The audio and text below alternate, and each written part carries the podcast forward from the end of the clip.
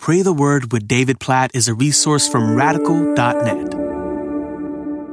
Nahum chapter 2, verse 13. Behold, I am against you, declares the Lord of hosts, and I will burn your chariots in smoke, and the sword shall devour your young lions. I will cut off your prey from the earth, and the voice of your messengers shall no longer be heard. What a picture of the wrath and the dread that accompany God being against a nation, a people group, or a person, even. I read these verses and I am clearly reminded that God alone is to be feared. I think about reading the other day in my gospel reading, Jesus saying, Don't fear people who can kill you.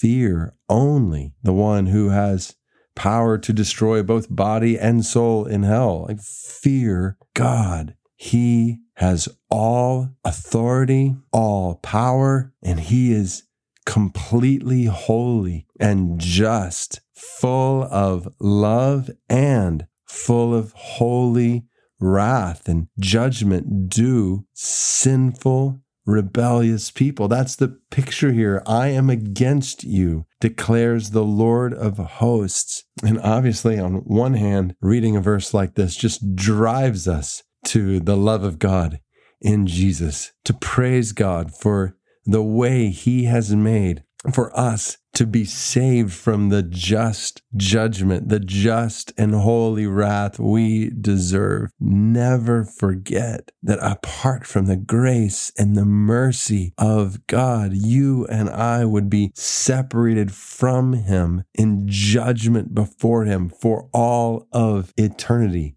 We deserve for God to be against us, and God has made a way for us to experience His love and His mercy for us.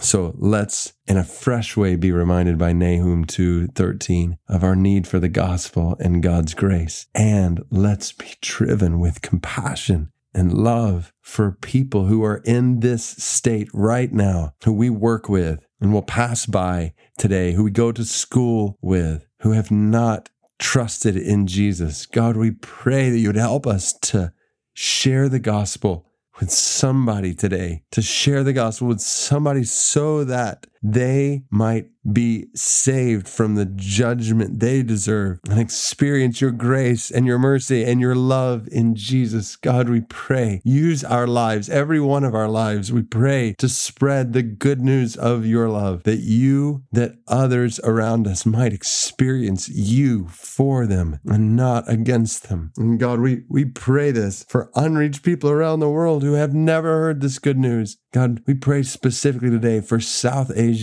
From India, other countries around India who have spread out around the world, specifically in the United Kingdom or in the United States, who are now in places where there are so many churches and so much gospel access. God, we pray for the spread of the gospel to South Asians all over the world, in India and beyond India, in those surrounding countries and beyond them. God, we pray that they might know that you are the one true God, that you alone are to be feared, not the millions of gods that are worshiped in Hinduism. You alone are God, and you alone are judge, and you have sent Jesus to make a way for them to be saved. God, we pray for the spread of your salvation to them as we see Hindu temples more and more in the United States or in the United Kingdom. God, we pray that we would be driven all the more to share the gospel with South Asian men, women, and children all around us, that they might know you as the one true God who is for them in Jesus. We pray all of this in light of your word in Nahum 2:13. In Jesus' name,